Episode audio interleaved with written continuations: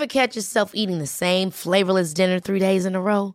Dreaming of something better? Well, HelloFresh is your guilt-free dream come true, baby. It's me, Keke Palmer. Let's wake up those taste buds with hot, juicy pecan-crusted chicken or garlic butter shrimp scampi. Mm. Hello Fresh. Stop dreaming of all the delicious possibilities and dig in at HelloFresh.com. Let's get this dinner party started. Hiring for your small business? If you're not looking for professionals on LinkedIn, you're looking in the wrong place. That's like looking for your car keys in a fish tank. LinkedIn helps you hire professionals you can't find anywhere else, even those who aren't actively searching for a new job but might be open to the perfect role. In a given month, over 70% of LinkedIn users don't even visit other leading job sites. So start looking in the right place. With LinkedIn, you can hire professionals like a professional. Post your free job on linkedin.com slash people today. Millions of people have lost weight with personalized plans from Noom. Like Evan, who can't stand salads and still lost 50 pounds. Salads generally for most people are the easy button, right? For me, that wasn't an option. I never really was a salad guy. That's just not who I am. But Noom worked for me. Get your personalized plan today at Noom.com. Real Noom user compensated to provide their story. In four weeks, the typical Noom user can expect to lose one to two pounds per week. Individual results may vary. Is there a more equitable and wholesome structure to the capitalist model where you can cycle capital through the system via charities and via charitable outcomes for the most disadvantaged people? The reason a company exists is to further the interests of a shareholder. But it doesn't really make sense at a broader scale which is companies doing often some of the most atrocious things in order to uphold the interests of shareholders. And they say well what, you know, what happens if people copy you? It's like what happens if people copy us? That would be the best outcome ever. If the whole of the ticketing industry was to copy us, that would be billions of dollars every single year from booking fees going into the world's best children's charities. Like, what an amazing outcome. That's the whole point. Welcome to the Inspired Evolution. I'm your humble host, Amrit Sandhu, and you're tuning in to a conscious conversation designed to help you grow. Our mission here is simple it's for you to live your purpose, live your best life, live the life you love. This podcast is sponsored by Enthusiasm for Life, by Great Creation itself. To keep the good vibes flowing for myself and yourself, do us a solid, subscribe to the Inspired Evolution podcast on YouTube, the home of the Inspired Evolution podcast. Now sit back, relax, open your mind, open your heart to this conversation, and stay inspired keep evolving. Welcome back to the Inspired Evolution. And we have with us today someone inspiring our evolution, Adam McCurdie. Adam, how are you there, brother? Oh, very good. Thanks. How are you? Thanks for having me. I'm so good, man. And it is such a pleasure to have you on. I'm better for having you here, I have to say. For those that don't know Adam, hold your horses for just two secs. Let me do the honors. He's the co founder and co CEO of Humanitix, which actually.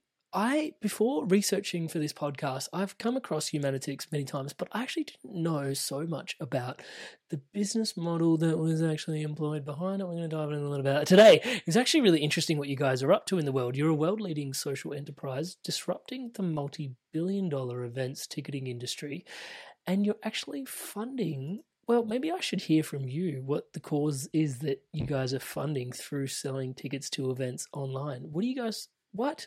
What? What? Sure.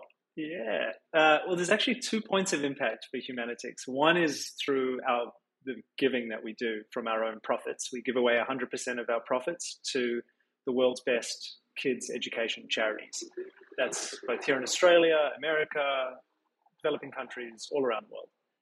Uh, and on top of that, our technology itself makes live events more accessible for patrons with disabilities, such that social inclusion for everyone that needs accessible things at events can now be improved significantly. I love that. Now, let's start with the first point. Why do you donate 100% of your profits? What, like, you don't want to be rich? it, yeah. it sounds like we've gone through that... similar paths. Yeah, I I'm an engineer and a mathematician by training. Uh, I love maths, I love sciences, I love building things. And I came to the realization that there are a lot of very difficult and profitable problems to solve with maths and engineering, that kind of stuff, um, that is hollow and empty and doesn't really do much for one's soul. Uh, and so my ambition was to try to work out how I could combine the two, uh, where you're building things, creating things, doing things for some awesome higher purpose that genuinely picks up a big responsibility for the planet and makes a genuine, huge contribution back to society. And so, in doing that, I was then looking at ways in which there's not just products themselves that can be built to further and, and make a contribution to society, but potential tweaks to capitalism and business that can then be even more scalable to then make huge impacts of just rethinking how business is done. And in that, I teamed up with a best friend, Josh Ross. We've known each other now for 15 odd years. Uh, he went, you know, he was going down the finance path. I was going down more the engineering path, and he very similarly had, you know, the same kinds of issues with wanting to uh, further his career, build skills, solve challenging problems, but also make a contribution to society because that's how we all get along together much better. And it also personally just feeds your soul and nourishes your soul that much more. And so I'll pause there.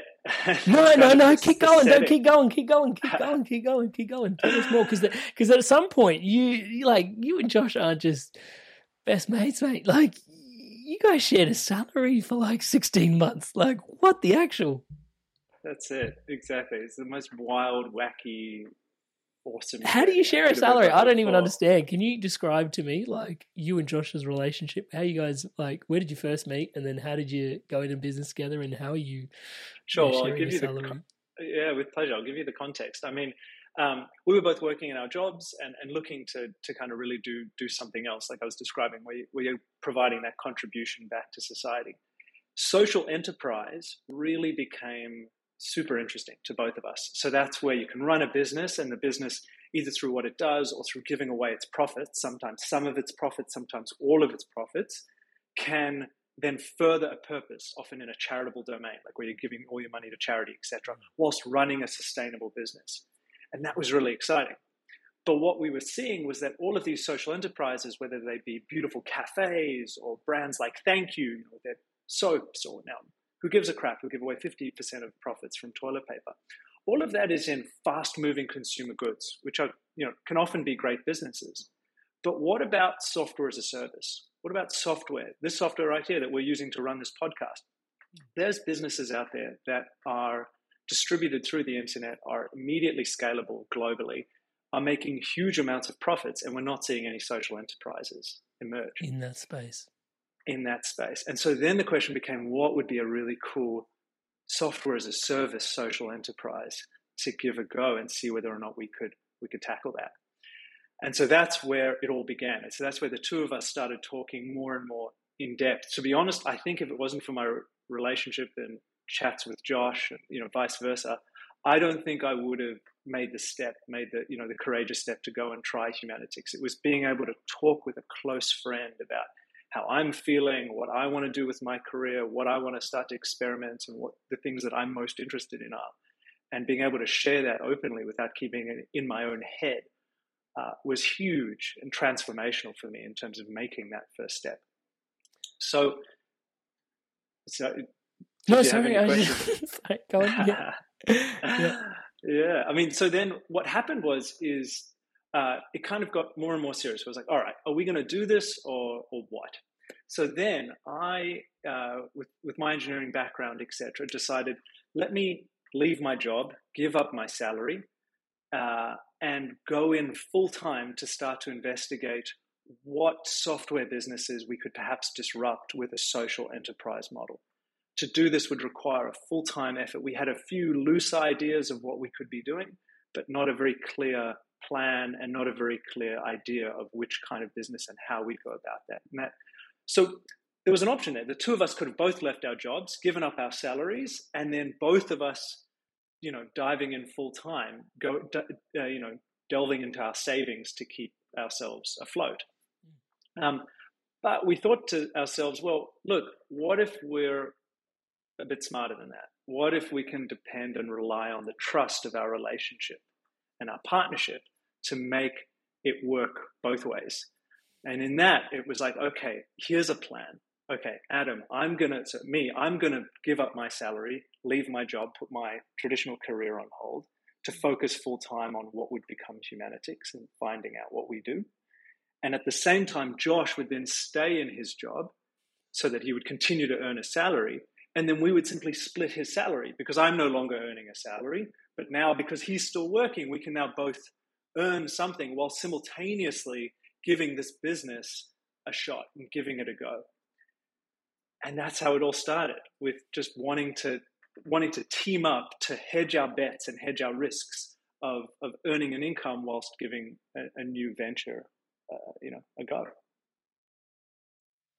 man just because i find it like sometimes it's hard enough having the conversation with your spouse for some people about like hey i want to start this business and then here you are trusting your best mate um, to yeah basically hey let's split your salary while i go and double down on the business that we're both gonna co-own co-found together. Um, mate that's a really awesome awesome story. Um, just yeah, every time I hear it, I love it even more. there was crazy, crazy enough. There was no paperwork. Hmm. There was no, you know, signed agreement. It was just, let's give this a go for six to twelve months, try our best, see what happens on a handshake, and off we went. And and that's exactly what happened. So we ended up sharing a salary for about sixteen months in total and it was during you know in the first few months that i then discovered events ticketing. So there's this whole industry of events ticketing yeah how did you pick that as the one you wanted to disrupt? Yeah like yeah. Have you ever bought a ticket to an event and got slapped with some ridiculous booking fee that you question how much they're charging? And ticketing you're even seeing now with what's happened with taylor swift you know kind of the more headline pieces that are coming out with people's dismay of the ticketing industry.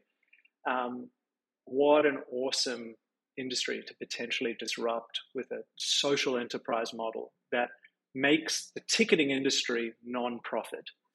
What a beautiful fit because then you have a non-profit coming in with the intentions of society in mind to make things fair for artists, fair for guests, attendees, and then on top of that, donating away 100% of any profits that the organization makes to the world's best charities. Um, that could be a really cool and unique combination that's really, really compelling to the industry. And so with that, we started to look at, you know, how do we how do we get set up? So then I started to look at how do we start to offer an events registration platform to the smaller, um, more simple events. So things like um, paint and sip classes, art classes, yoga retreats, meditation retreats, things where you're talking about, you know, maybe 10 to 100 people gathering on a night or a weekend where the ticketing requirements are quite basic. And then building from there into more complex events like conferences, uh, music festivals, schools, marathons, walkathons, summits, awards nights, gala dinners, you know, you name it. Uh, and now going more into venues and that kind of thing. And that's so starting small and then building out the sophistication and the complexity of the platform to over time start to offer Humanitix as a compelling switch over the ticketing provider that the event organizer is currently using. And it was in at the point of 16 months that we'd put together a really great ticketing platform that was starting to get phenomenal traction both Josh and I were still bootstrapping the organization where we were funding all of its development and, and ourselves. Josh was still at his job. But then at 16 months, it got to the stage where I can't personally continue to, you know, handle everything that's happening now. And like this thing is not it's not yet a success, but it's very, very promising where we've got to we've got, yeah. We've got maybe a hundred clients who are using us, they're happy, we want to keep improving the product, all these kinds of things. And so it was at that moment that Josh left his job and joined me full time on Humanitix. And the two of us continued to then bootstrap the development of Humanitix from our own savings. And then it was only four, five months after that that we then started to raise money for Humanitix. But it was incredibly difficult to raise money for Humanitix because our, our intention and what we ended up achieving was that Humanitix would be, in essence, it would be a non-profit. It's actually a registered charity. And when you make an organization a non-profit or a registered charity, it means that there is no equity. So you can't go to a venture capitalist and say, you know, give us $100,000 for 10% of the company because there is no equity to trade. And so because of that, we had to go to high net worth, often individuals and foundations to say, if this charity works, if this nonprofit works, if you give us money to support our growth and development now, the point is we won't have to come back to you for more money in the future because the idea behind Humanitix is that the revenue model and the booking fees fund the business and make a profit that then is given to the most effective frontline charities we can find which if it works is going to make a lever on the money that you're giving us. We're going to multiply the money you're giving us and we're not going to have to come back to you for more money. Now that all makes sense in theory, and now that it's working really, really well, I mean, we've we've now as of next month we're going to give away another tranche of money, and that will put put us over four and a half million dollars, close to five million dollars in total that we've just given away from company profit since, um, and that's growing dramatically. Uh, you know that makes sense now because it's working, but back then, you know, you're, you're telling a philanthropist, give donate to our ticketing platform, please, because you know if this works, it'll be great. And that is a very, very tough sell. Not a lot of people are interested in taking a punt on such a wacky, different, out there idea, particularly in the realm of nonprofit and, and charity work. Yeah, it's hard enough to get seed capital when, when you don't have a wacky idea, let alone, yeah, think out the box thinking that you're demonstrating. Yeah, go on. That's right. And so eventually we found a small handful of phenomenal Australian philanthropists who said, This is cool. This makes sense. I back you guys. Let's um, you know, give you money. So they gave us money, and that allowed us to start to hire a, a more robust engineering and product team, knowing that the path to our success is a platform where the technology and the value proposition that we're offering event organizers is not just more socially impactful because we're the only ticketing platform giving away profits to charity, but that it's actually better. It's got more features. It'll help you sell tickets better, more easily, help you sell more tickets. And on top of that, the booking fees will be lower than what you're currently paying. And all the profits from booking fees are going to children's charities. We had to make the biggest no brainer value proposition to event organizers as our path to success. And that was always the strategy from day one. The bit that really gets me, there's so much in there, there's so much that gets me. But one of the bits that gets me is when you're asking investors to invest in your business as well, you're actually not asking them to, because investors are usually ROIing, right? And they're sort of holding out over a certain period. Whereas this is like an investment in a gift. They're donating money to you as a charity that will keep on charitying. This is venture philanthropy. exactly. Got it. Exactly. This, this is, is so trippy. This is so trippy. Is this like has this been modeled out before for you to model or like where like, have you heard of venture philanthropy before? Or are you guys just no right kind of crazy? Made it up. we, just, we made it up, and you've got it. That's exactly what it is. It's venture philanthropy. And the biggest group that leaned into this concept was the Atlassian Foundation. It's the foundation of Mike Cannon-Brookes and Scott Farquhar's uh, company, Atlassian. And they have a huge foundation, and their head of foundation, Mark Reading, um, was thankfully an ex um, partner at a big accounting finance firm. And so he's now running the foundation. You know, the foundation's giving away money to the best charities that they can find. And we pitched to the foundation and pitched to Mark, and he straight away got it. He said, Oh my God, based on your current success and where you're taking the business, and I can see what you're doing here, you know, the Atlassian Foundation is going to give you a once-off um, grant, and if this all works out, the, the impact that's going to be made, the amount of money that's going to be going to charities that we'd want to be donating to anyway, is going to be 10, 20, 100 times what this grant is right now. This is amazing. Plus, the more Humanitix that start to succeed in the world, the more likelihood that other people will be inspired to create a Humanitix in another industry, which is then the other multiple on this whole concept. And honestly, that's one of the things we're, we're focused on this year and, and next, which is sharing as much as we can of how we built Humanitix in the way that we did as a nonprofit, as a registered charity, and having a playbook for people to lean into and learn from and follow because the idea is that people copy what we've done. Please, please, please copy us. It's the, the beautiful tweak on capitalism that we've done here, where when we started pitching to philanthropists at the beginning, it's funny because everyone puts their business hat on when they were, mm. you know, assessing our business and whether or not they wanted to give us money. And they said, well, what, you know, what happens if people copy you? It's like, what happens if people copy us?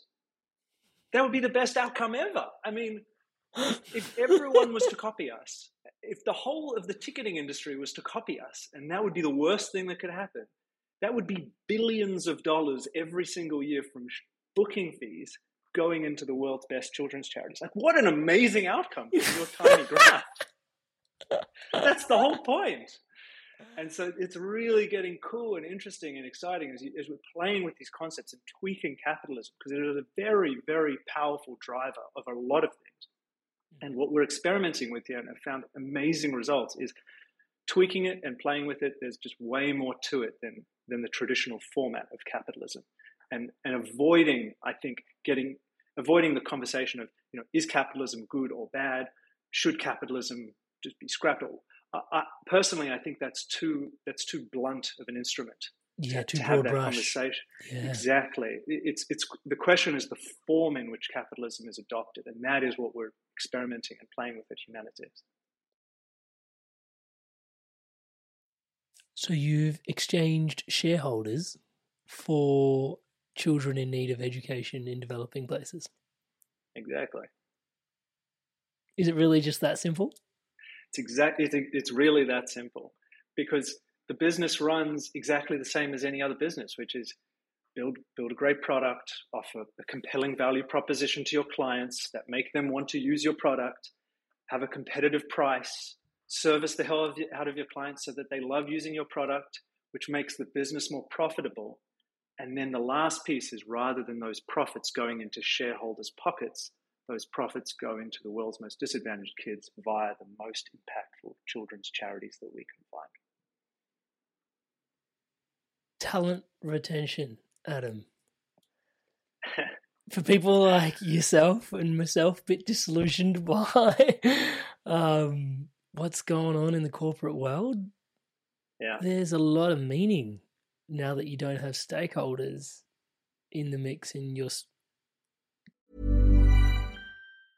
I'm Sandra, and I'm just the professional your small business was looking for. But you didn't hire me because you didn't use LinkedIn jobs. LinkedIn has professionals you can't find anywhere else, including those who aren't actively looking for a new job but might be open to the perfect role, like me.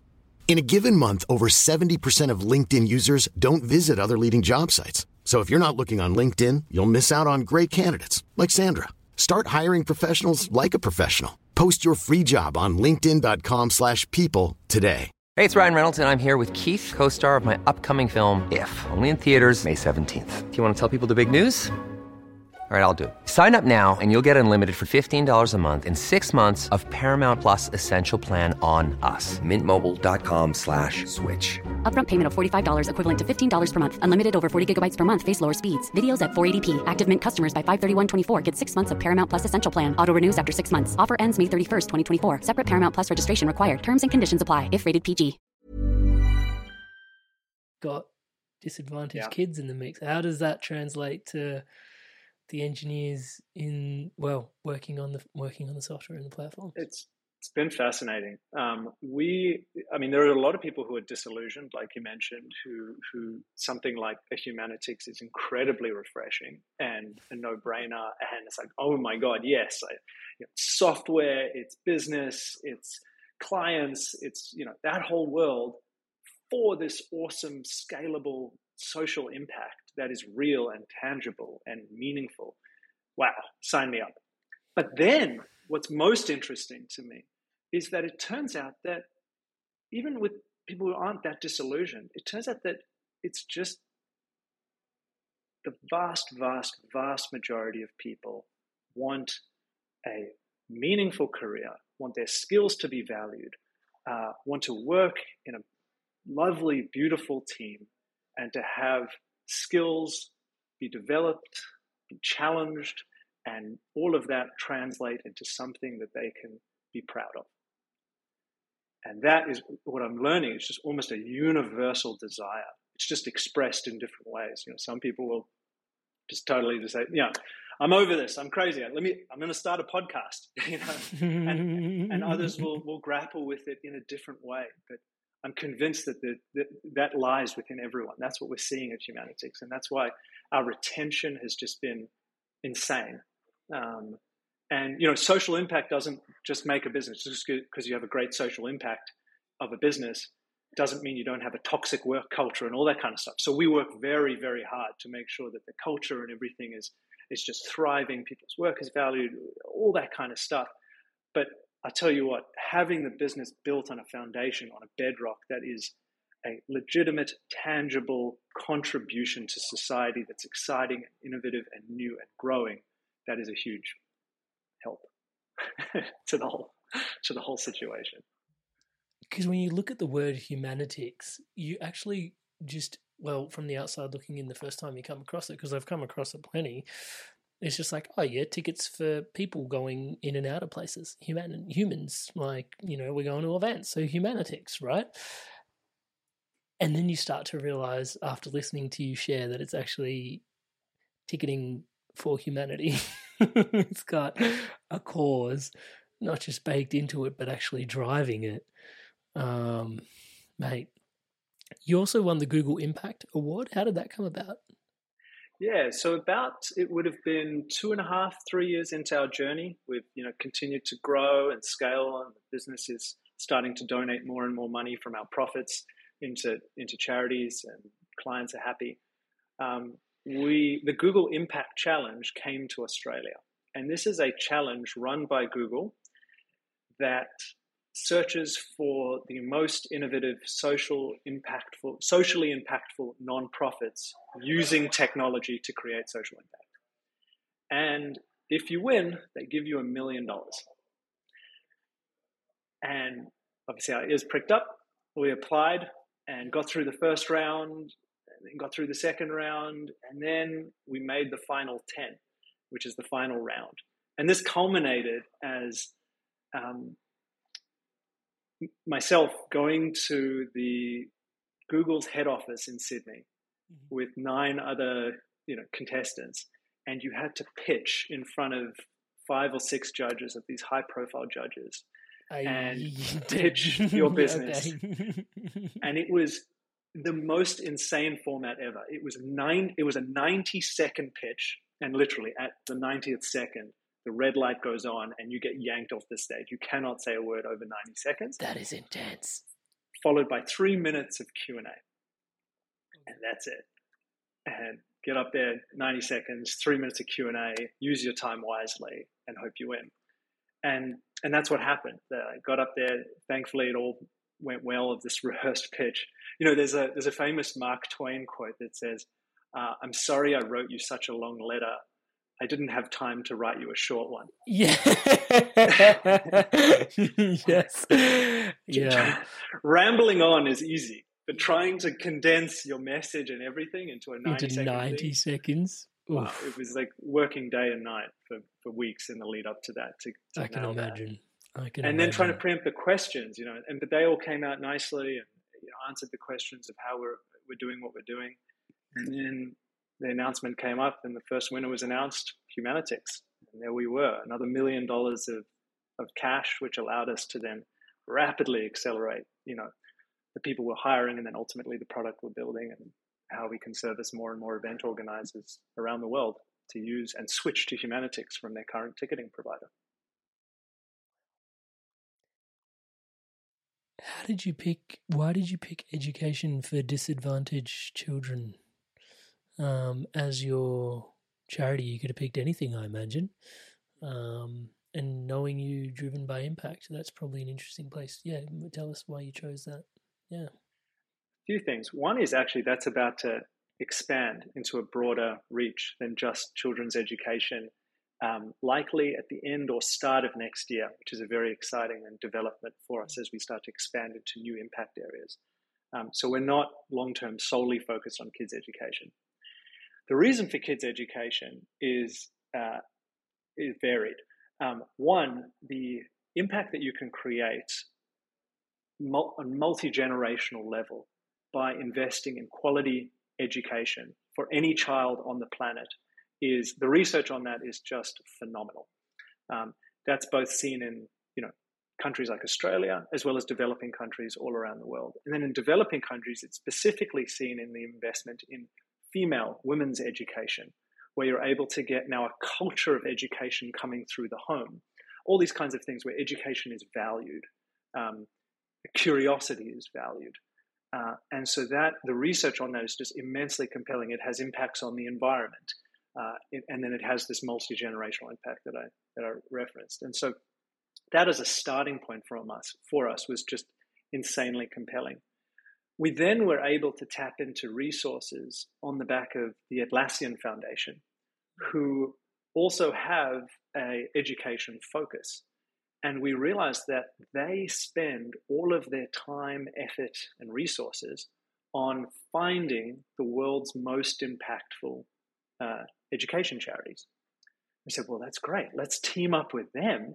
And now we have, we're taking independent guidance from this fantastic foundation, hiring in exceptionally smart people to help us navigate who are those charity partners that we're donating to in the start of our journey. And then that's a very clever move because then we can optimize the impact that we're making via our donations because we're taking the guidance of, of the group like the Atlassian Foundation, who's mm-hmm. doing um, the most amazing Way more resources in the space. Yeah, yeah, yeah. And that then uh, allows us to free up our capital, our money, to spending on making the ticketing platform better, winning more event hosts, and ultimately making more profit, which grows the pie that we can then direct via the consultation of groups like the Atlassian Foundation, and then after that, others noting that sharing of information in the philanthropy sector, in, in charities and nonprofits, that's the name of the game. That's how everybody wins. Um, because if you know of a phenomenal charity that's doing the most amazing work and it's evidence backed and it's researched, etc., it's not in your interest to keep that a secret. You want to tell the world. And so that was a very cool dynamic of the nonprofit sector that we've that we've tapped into, and we're looking to flourish that, and help collaboration be much more a part of the nonprofit sector, which I think is a whole other impact in in and of itself. Wow. So is this limited to well, is the model limited like you said initially, we hadn't seen it in SaaS before. Is it available to let's just take the Inspired Evolution, for an example, it's a personal development company with a podcast. Can anybody set themselves up as a charity and then turn their business profits into charitable donatable incomes? Like, is it limited to yes. certain industries? Wow. Okay. No. Yes. And, and everyone can do unequivocal. And, yes. Yeah. Yes. And you know what? The the most amazing thing happened earlier this year, uh, or no, maybe at the end of last year, is Patagonia, the outdoor clothing brand, yeah. officially changed from a for profit to a non profit. That's exactly what you're talking about. So they have scrapped, there is no more equity in the business. They are now a non profit and now completely able to progress with their benevolent mission, um, which is awesome. The challenge in transforming a for profit company into a non profit is pissing off your shareholders.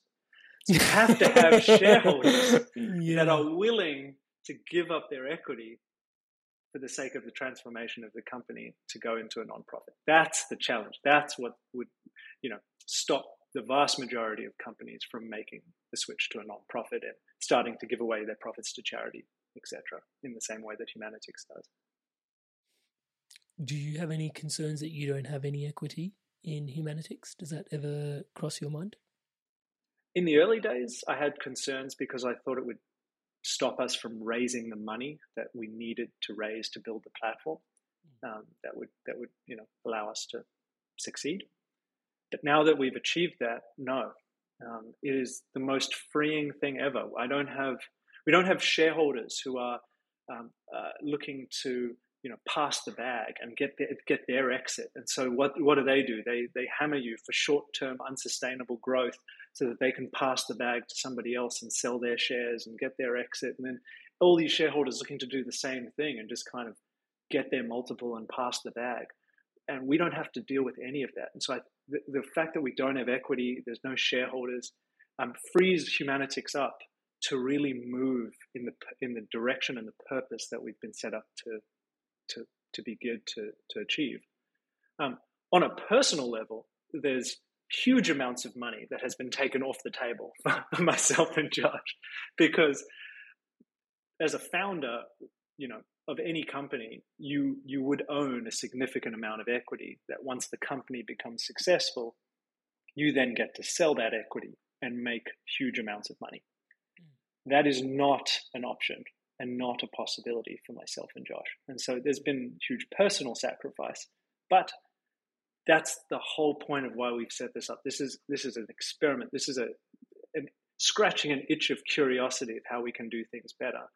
And I have no regrets. I would not have it any other way. Even just hearing about your relationship with Atlassian um, and just how yeah, just how supportive, um, you know, just having someone else do the research for where you wanted to invest and just freeing up, like you said, just just us doing what we do, which is ticketing like a boss, like just doing it really well, making it better, making it more like the user interface more lush, and just you know just dedicating ourselves to making it more cost effective, etc., etc. Um, do you think if you hadn't set it up the model the way that it was, and this is sort of like a left field question, um, how much is the model also responsible for your success as well? Um, because people could see that you wanted to give back and they also wanted to give back into you guys to give back more venture philanthropy? Great question. It's it's a combination, and there are a handful of people that will switch to a more ethical brand or a more ethical product mm-hmm. purely on the basics basis of it being more socially impactful. Um, but to make any product, including Humanitix, scale and really achieve the impact that it can, you have to also offer a phenomenally high quality product, something that rivals all of its competitors, come in at a super competitive price point, something that rivals all of its competitors, offer better service than all of your competitors, and make the thing a complete no brainer. Then it has the true capability to scale because then you're, you're no longer fishing amongst a small group of people that are particularly ethically minded, of which there are a nice pool of people there. But then you're also capturing people that are caring about price, caring about product, caring about service, caring about all these other aspects of a business that you can then capture as well on your own merit on those terms. And that is that is key to our um, our philosophy in creating Humanitix and what's I think made us so successful, which is what we do on our social impact by giving away our profits to charity is incredibly unique and something that I hope a lot of, of our competitors start to copy, but none of them do. None of them do it at this moment. And so that's incredibly unique. That's beautiful. But if we rely on that as the sole reason why event organizers are switching to Humanitix, it won't be successful. We will lose because eventually event organizers will say, you know what, like that's beautiful. You guys donate all your profits away, but I have to go to a better ticketing platform. I have to, mm. you know, there's mm. there's key features for my conference. That, yes, of course. Exactly. You know, I've got a, I've got, uh, I'm selling twenty five million dollars in tickets. I've got forty thousand people coming through the door in the space of four hours. I need great technology that's going to allow my business to process that amount of money, to offer the features and the options to my to my guests that I want to offer, to on the gate on the day process everyone through so you don't have these long lines of 40,000 people in a disaster. Like there's so much at stake when you're the ticketing platform. There's no, I'm sorry, the platform went down. Although that yeah, that yeah. does happen even with the biggest players, which is mind blowing. Um, th- there is no I'm sorry. So you have to come to the table with a compelling value proposition and a compelling product and, and, and something that truly stands on its own, on its own merit, independent of us donating all of our profits away, would people switch to Humanitix anyway? And if that is, if the answer to that question is yes, wow, now you've got a wicked combo. And that's what we've created at Humanitix.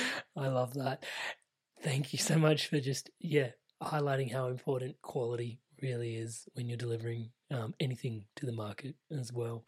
So, the key thing in there, circling back, if someone was curious about how to potentially set up themselves as a charity or to pivot what they've currently got as a charity, um, how would they do that utilitarianly, like functionally? How do you actually go about doing something like that? Like, is there a particular type of charity that you set up? Um, and then also any pitfalls, any words of advice, any, yeah. Sure. I mean, there's a few options, and ultimately, what you would do is work with uh, both an accountant and a lawyer to transform the company into a nonprofit and then a charity. Mm-hmm. But there's a couple of basic steps. One would be to change the the, the establishment of the company from maybe being uh, you know a company that's a PTY Ltd into a company that is what's called uh, company limited by guarantee. So that's why you have Humanitix Limited, and so that is a the most common base organizational structure for a charity or a nonprofit. After you've set yourself up as a, a company limited by guarantee, you would then go through your charity registration.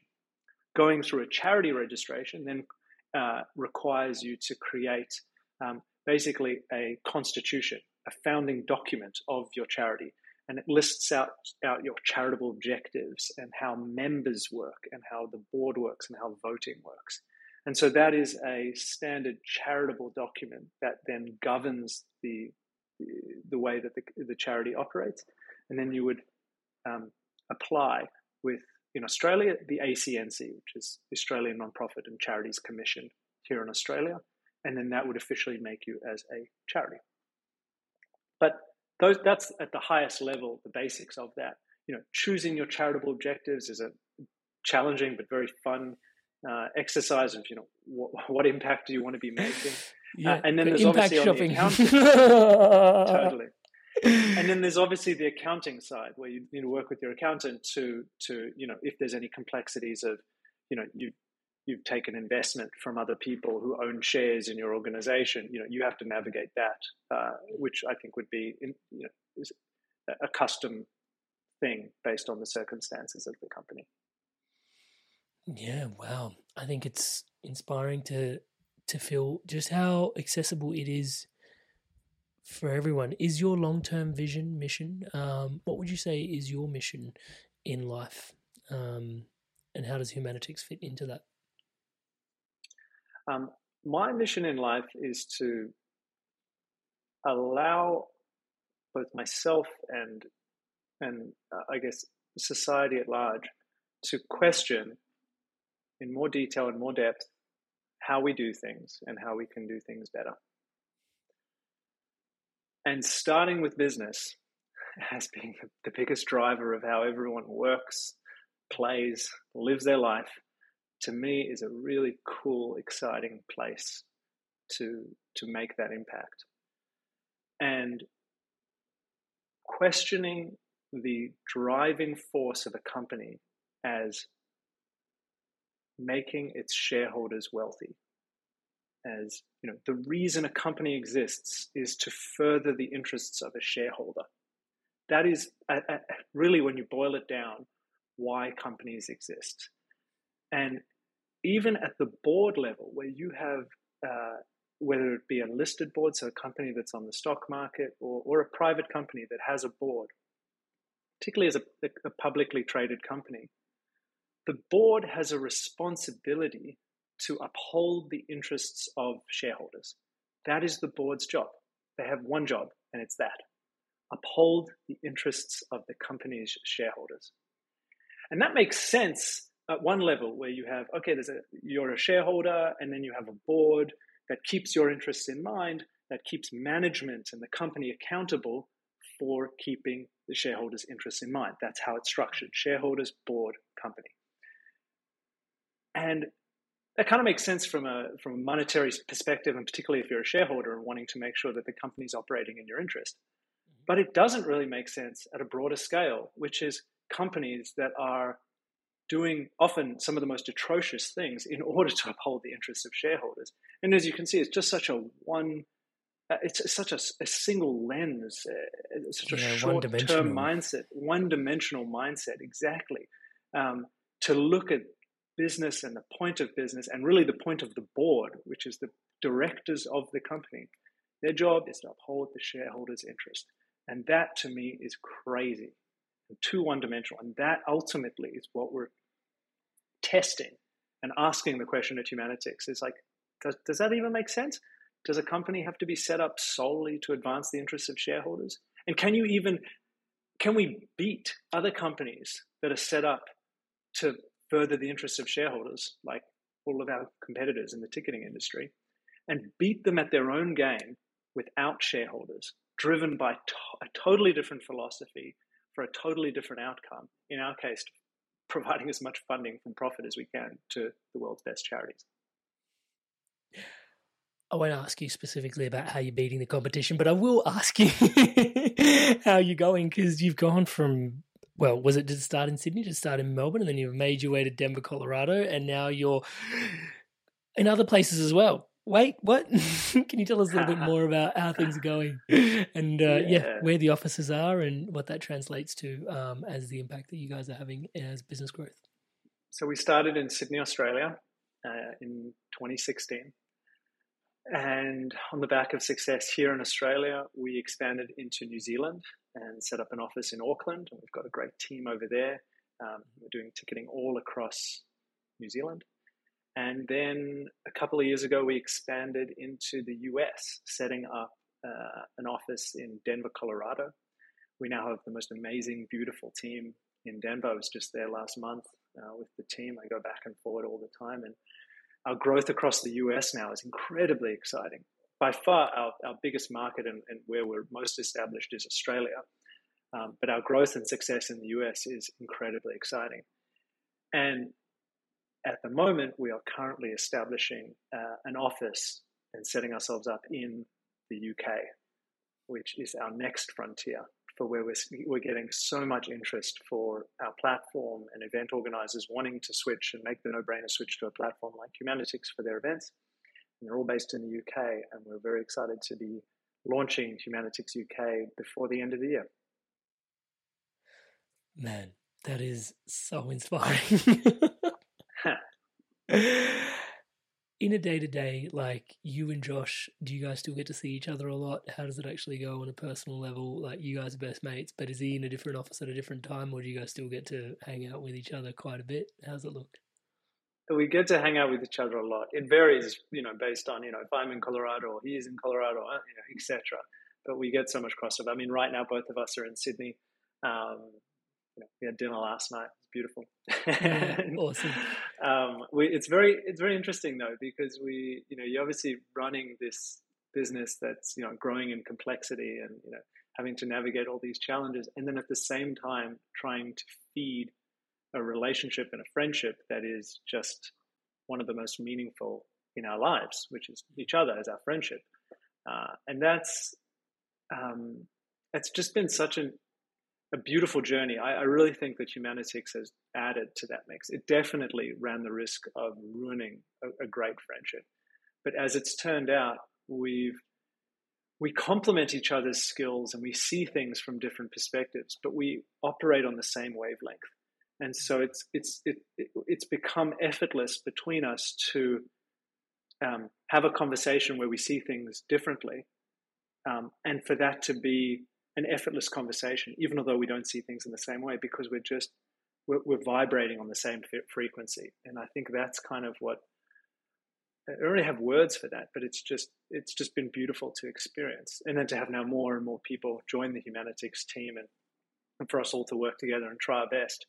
Um, you know, I think to be honest, the one of the healthiest things about this is that neither me or Josh can exit Humanitix. I mean, we could leave Humanitix, but I think if we were a for-profit company, one of the tensions right now between us would be, "Ooh, do we want to sell the company to to somebody else who wants to acquire the company? Do we want to? Do one of us want to exit, but the other one doesn't? You know, these kinds of things. Like everyone's kind of got one ear out and one ear uh, in on you know what we want to do next. Whereas with Humanitix, there's no You're no all escape.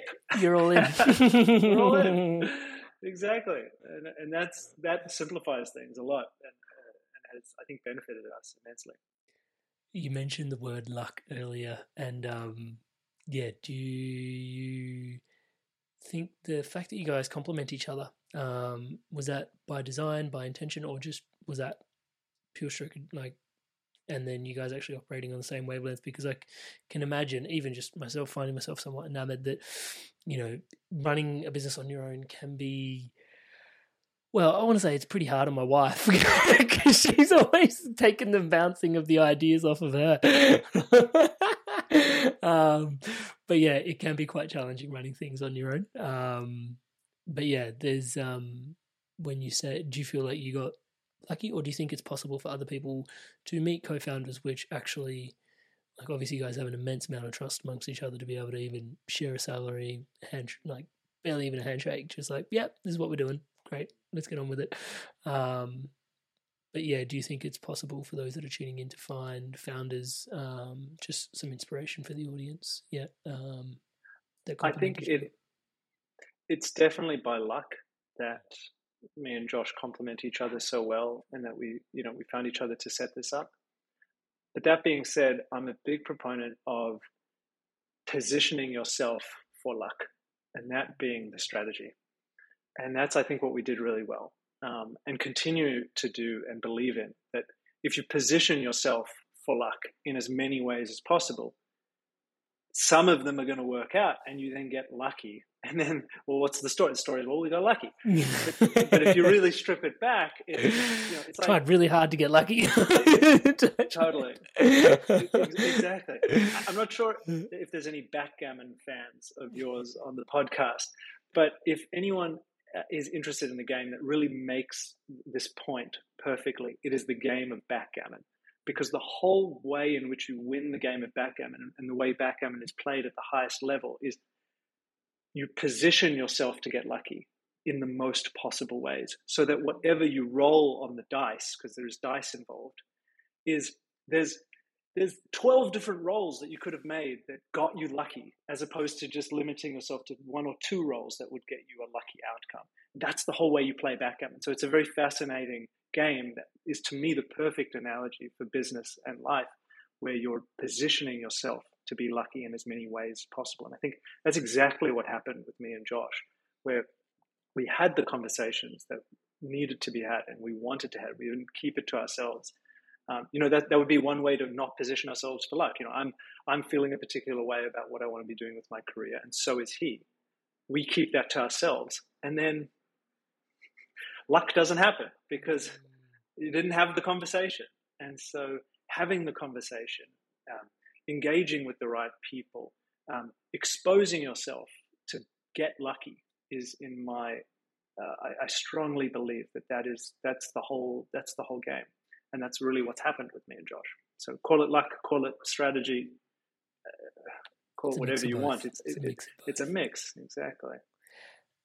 Have you intentionally gone out of your way to set up some fundamentals between your relationship with Josh um, early days to make sure that you guys didn't lose your friendship, destroy your friendship? Yes, straight out the gate. Yeah, when we those? decided, right, I'm leaving my job. We're going to share a salary, but we're like, okay, let's just acknowledge that this could go horribly, horribly Yeah. wrong. and how are we going to manage this? And Yeah. we came up with two ideas. The one, which is the most important, is must you must raise things early and raise things directly. to the other person if something is upsetting you or something is not right. Um, if you sit on what's upsetting you for months and months, and then you know four months down the track say, "Ah, I'm really, I'm really upset at you because you know da, da, da, you did this four months ago, and you know it hasn't sat right with me," that's on me. I needed to have raised that immediately, and that's very difficult to do. And it often can be the hardest for small, petty things, you know, things that are just like, oh, you know what, I, it's not, it's not the best, but you know, I can live with that. It's like raise it, raise it in a nice way, raise it in a loving, caring way, but raise it.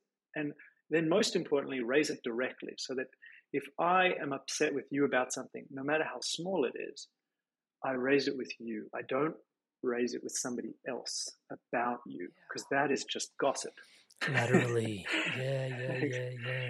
And particularly with me and Josh, where we had common friends. So we share the same friendship group because it's not just the two of us that are friends, we've also got common friends that is a huge danger where I don't have the courage to raise something directly with Josh. So instead, I go laterally and raise it with one of our common friends about what Josh does that you know is a bit irritating or is actually a big deal or a small deal. And that once that happens, trust is eroded, everything falls apart, and we could not let that happen. So we acknowledged and addressed that right from the beginning. That we cannot talk sideways. We need to talk directly and we need to talk immediately to each other, no matter how small the issue is. The second thing that we put in place was throughout the journey of Humanitix, between myself and Josh, there will be ebbs and flows of who is contributing more. And it's unfair and stupid to just take a snapshot at any one moment to say and say, you know what? I'm doing 75% of the lifting here and you're only doing 25%. Like, what the hell's going on? Mm-hmm. You have to acknowledge that assuming there's good faith and we're all trying our best and we're pushing as hard as we can and we've got this, you know, similar work ethic and we're doing the thing. But you know, there isn't a right work ethic and there isn't a right amount of pushing. You know, it's just you just have to be on a similar, understandable wavelength. Um, that over time it will just even out. And even if it doesn't even out, even if it comes out at a 55 45 or a 60 40 split of like who's done more, who cares? Like we did the thing and it worked. Why nitpick over feeling like you've lifted slightly more or whatever? Like it's all good. We're all trying our best. We're all trying to do the thing and just acknowledge that it's going to come in waves of contribution to the project. Wow. I love that. One of the other questions that I've got left hanging in the back of my head is you've got a ticketing business. You set it up in 2016. Events, COVID. How did you weather the COVID storm? like, what did you do during that period? Well, it was wild. It was crazy. I um, I was in America with Josh in March of 2020, uh-huh. planning our US expansion, working out which city we'd be in. Stop talking. That's please continue. And at the time, Humanitix Australia is booming. Every month is a new record month. Our platform is phenomenal and improving every week. Event organizers are so enthusiastic about every bit of service they're getting from us. Our social impact is growing because our profits are growing. Wow. And whilst we're there, over the space of three days, our ticket sales went from record ticket sales to zero and then negative because we were handing out more refunds and refunding our booking fees to patrons compared to the amount of ticket sales that we were making. So over the space of three days, the business just completely flatlined. And we ran back to Sydney uh, thankfully, Qantas just was cool and put us on a direct flight home from Dallas. we happened to be in Dallas at the time. And then it became a matter of a lot of soul searching, working with the team um, to provide a lot of comfort and security that we're all going to get through this. Um, our whole sales team, obviously, there's no one to sell to. So everyone was kind of redirected into working one on one, hand in hand with our clients, our event organizers, to help them with strategies of um, postponing your event, which there were lots of, using gift cards to say to customers, hey, like allow the event to keep the money so that they can stay afloat and you'll receive a gift card for a future credit for future events once events open up again after COVID. And communication strategies, all this kind of stuff just to help as best we could event organizers watching their livelihoods go up in smoke. Because it wasn't just us it was like all of our mm, event organizers. the entire industry around you. Yeah yeah. Whole industry exactly. It's crazy just watching livelihoods go up in smoke is horrendous and doing our best to help.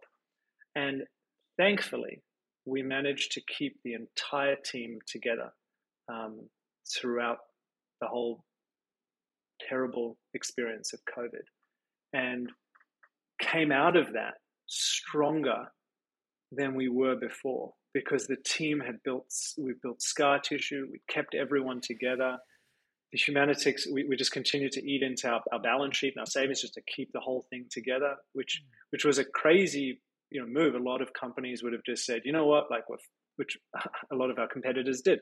You know we're firing half of our staff and we're you know skinnying down to a skeleton team and everyone's losing their jobs and you know sorry. Um, we just could not do that, so we didn't do that. Not with one, not with a single person. And then we were better for that. Um, and then what was really interesting is as things started to open up again, word spread about how Humanitix worked with event organizers to just do our best to navigate a shit situation. Mm. And as it turned out, a lot of um, the other ticketing platforms, you know, they had their legal teams coming in to protect the shareholders to say, you know, all right, we're going to claw back pre-release of funds that we promised. We're going to claw back booking fees. We're not going to do what you know we said we're going to do. We're going to oh, you want to do that? No, no, no. Like so, uh, just a lot of 101 bullying bad business. And it turned out a lot of the other ticketing providers did that, reneging on on on terms that they contractually agreed on, just to say sorry, like tough luck. Mm. And and then word spread that Humanitix was the opposite experience. And then so as things started to open up again, our business just boomed and flourished even more, which was amazing to experience. But wow, it was a harrowing, harrowing um, few months. Whilst we, you know, we're sitting in lockdown, there's no clear sight on when we're getting out of lockdown and when events are going to be able to start up again. And it's terrifying. We've built this beautiful team, a beautiful company, all this kind of stuff and to to lose in that way, you know, I was staying up late at night saying, you know, there's so many ways to lose in business and in whatever you're doing, but not like this. You know, I can't even mm, leave my mm. my little apartment, like in Sydney. Like I just, like, I literally tied to my apartment. I can't leave. The industry is totally squashed, and it's because you know this once in a hundred year pandemic's happened and everyone's in lockdown. It's like what? not like this, just anything, but not this. This is just so suffocating. And it was the sensation of feeling suffocated by the by the situation, the scenario was was crazy. But again, that's where having someone like Josh and having somebody else to navigate that with, as opposed to it all being in my own head, I'm immensely grateful for. Mm. You touch on an interesting point there because as leaders, you're often in this space where you're you're on the cold face of the storm, if you will, uh, market forces, business forces, etc., etc., and your team doesn't necessarily get to feel the brunt of all of that, um, and that's probably what I mean by cold face. Um, mental health on that front can be quite challenging. Um, I know even just as an online content creator slash business owner myself, like market forces are just like, whoa, whoa, huh? Huh. Whoa. Okay. And sometimes it's great. And then sometimes like, what? And it's just, even just that up and down can be take quite a toll. Um, how would you say it's been super helpful for your mental health to have a partner in crime? I mean, partner in charity. um, Transformative. Yeah. Yeah. Yeah. Night and day. I, uh, yeah. I mean, it's worked out very well. Sometimes it, it can create a problem because the co-founder relationship doesn't work out. So it's a negative thing. But in my case, I'm immensely grateful that it's been a huge benefit, um, both for the Humanitix, but also personally for mental health. It's been such a huge asset. And that's you. And then, so during COVID, it seems like through that period? Because I was going to ask if there was any innovations that came through specifically through that time, but at the very least, what I heard was your relationships, in some grace, thanks to your business model, actually, and probably largely also because of who you guys are, because of the way you set up the business. So I don't want to just put all the accolades on the business model, but you guys as well, you know, rolling up your sleeves to support, you know, the event holders. Um, yeah, you came out somewhat stronger from COVID on the other side, but also thanks to the fact that you didn't have shareholders that you had to increase the bottom line of and try and claw some funds back from. Yeah, exactly.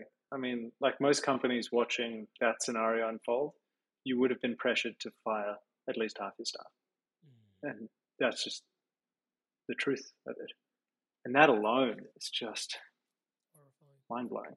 Horrifying, mind blowing. Uh, and it's just another kind of interesting insight that we've now gained in this journey of what it's like to run a company, particularly a software company mm. at scale without shareholders. And so, yeah, that was that was really interesting. I, I think, you know, the team coming together and you know building out we were working on our processes and our scale. You know, it was it was kind of in some ways a healthy kind of taking stock and and finding ways in which we run our operations. And obviously, the engineering team and product team continue to build on the platform. All this kind of stuff to make updates and additions and new features, etc. So that as things opened up, we'd be in a stronger spot. Like that'll happen. And I think as well, eh, you know, we, we were able to invest in the infrastructure of the platform much more heavily to build for scale, you know, knowing that the ambition is that we're, you know, in multiple countries all around the planet, um, selling hundreds of thousands, millions of tickets, you know, every whatever day, week. And, you know, are we built for that? And so there was a lot of that work that then got done, um, which you could argue is, you know, was very healthy. But geez, I mean, you're, you're trying to find the trial by fire, the, the, silver lining in a horrendous yeah. scenario. Yeah, but, uh, you know, yeah. which maybe there was some, but wow, yeah. crazy, crazy uh, situation. Adam, do you think there's um, do you think it is like financially, fiscally possible for every business to be set up this way in the world and for capitalism to still run? Because don't we require investors investing into the stock market their money to keep these businesses innovating, providing them funds to keep? Have you thought about this? What if every single business in the world operated the way you guys did? Have you given a moment to pause and reflect on that? And any thoughts on that? To, to cycle capital, yeah, you're right. Like it's it's quite complicated in that hmm. to answer that question succinctly and confidently with a yes or no. I don't think there is a clear yes or no in my mind for that question because you know businesses having access to capital by way of selling shares and you know raising equity funding is is a huge source of capital and how capital cycles through the system that then creates more money that then can then be invested in more businesses, et cetera, et cetera. Um, so, other than the than the logistical complexities of every business switching to Humanitix's model because of you know how it's not in shareholders' interests, which I think your question is more around the, how the system holds together.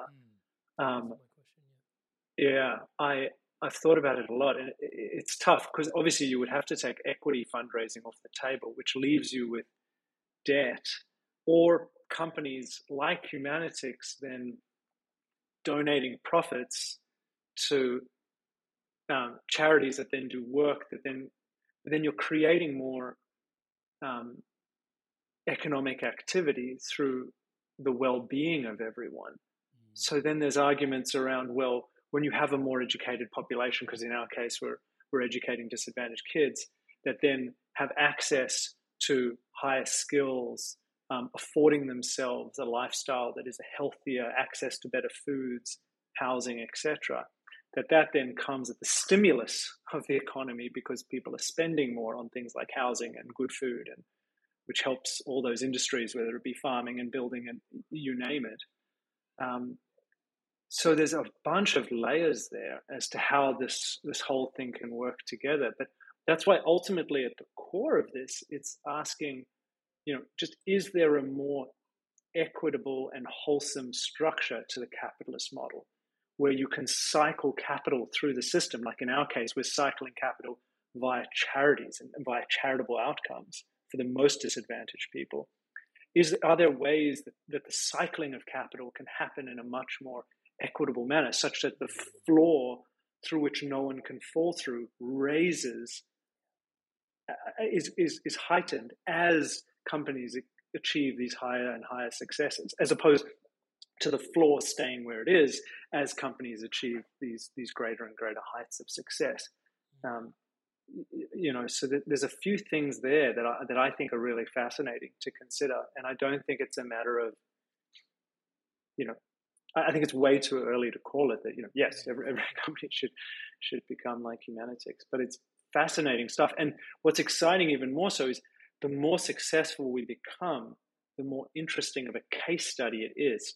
So mm-hmm. so much of where, what event organizers are are on board for is not just you know the donation of our profits to to the immediate impact that we're making. It's what if Humanitix and, and other companies like Humanitix are used so much that they become the norm, that the they become quo. these these you know huge, exactly, rivaling some of the biggest companies in the world, but they're structured totally differently. That creates a conversation that is really worth having because it's not just this, these niche, smaller examples of success. It's it's these huge examples of success, and that that that really changes the conversation more than any keynote presentation, more than any idea of you know what capitalism can be. It's create some really epic success stories that are proof in the pudding that there it is. Like there's an alternative. Let's have a discussion about that because it's not a hypothetical what if the world could look like this from a capitalist perspective. Adam, thank you so much for taking the time to inspire our evolution today. I absolutely love what you're doing in the world, as you already know. And I'm so inspired for what it means, not just on a personal level. Yes, like I think you and Josh, like, I love what you guys have done together um, and just how dear your friendship is. And just, you know, you two as co founders, um, Touchwood, there's something really special there. And I think you know that wholeheartedly through and through, even more than I do. Um, but yeah, also just you know to harbor such a beautiful vision for what's possible, um, and to buck the norm, like and kick it right in its face. I think is really awesome what you guys have done, um, and I think it's really, like you said, inspiring just to sort of feel into what's possible and I love the curiosity, the play, just the whole vibe that you guys have brought together um, through the journey that you guys have brought to your social enterprise. Like it's absolutely phenomenal and yeah, I think it just is so synonymous to what, you know, just the name of the podcast is Inspired Evolution. There's like total inspiration for what's possible next for us as a collective model for how we do absolutely everything because capitalism is baked into the fabric of how we conduct ourselves as a society brother, I could just thank you for sharing so much and so insightfully here today. But, you know, there's been the late nights, the ups and downs, and the are we going to weather this storm and that storm? And I'm sure you've given us the highlights, but there's probably been parts where you've just looked at Josh and gone, man, what the fuck? so, having weathered through all of that, and, you know, all of that, we get to stand on the shoulders of your entire experience through this life, you know, to have this informed conversation. So, just really acknowledging you, bro, for who you are and the way you've chosen to show up in the world and, and also for showing up here today to share this conversation with us. Thank you so much. Wow, such kind words. Appreciate it so much. And thank you again. Thank you so much for tuning in to this amazing episode of The Inspired Evolution. Without you, the Inspired Evolution Tribe, this podcast would not be what it is today. Thank you so much for your love and your support. Thank you so much for being so inspired to evolve. It's truly inspiring. If you haven't already done so, please subscribe to the Inspired Evolution on YouTube, the home of the Inspired Evolution's video podcast. We release inspiring conversations such as this every week, along with guided meditations and empowering insights, all designed to help you grow and evolve. Honestly, your subscription on YouTube to the channel helps us out a great deal And one of the other benefits, if you're having any insights or shifts from these episodes that you want to chat about, or if you'd like to leave myself or the guest a message, please do so in the comments on YouTube. I truly look forward to hearing from you. And as always, Tribe, remember to stay inspired and keep evolving.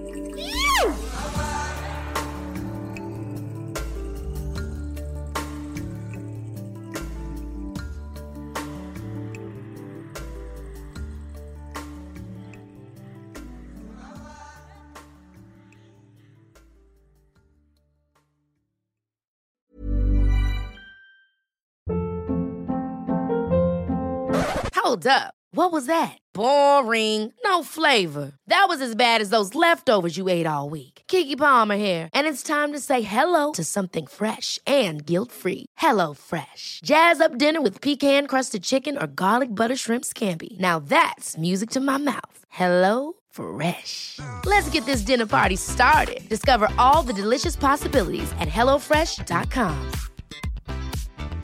Mom deserves the best, and there's no better place to shop for Mother's Day than Whole Foods Market. They're your destination for unbeatable savings, from premium gifts to show-stopping flowers and irresistible desserts. Start by saving 33% with Prime on all body care and candles. Then get a 15-stem bunch of tulips for just $9.99 each with Prime. Round out Mom's menu with festive rosé, irresistible berry chantilly cake, and more special treats. Come celebrate Mother's Day at Whole Foods Market. Hi, this is Craig Robinson from Ways to Win, and support for this podcast comes from Invesco QQQ, the official ETF of the NCAA. Invesco QQQ is proud to sponsor this episode, and even prouder to provide access to innovation for the last 25 years. Basketball has had innovations over the years too. We're seeing the game played in new ways every day. Learn more at Invesco.com slash QQQ. Let's rethink possibility. Invesco Distributors, Inc.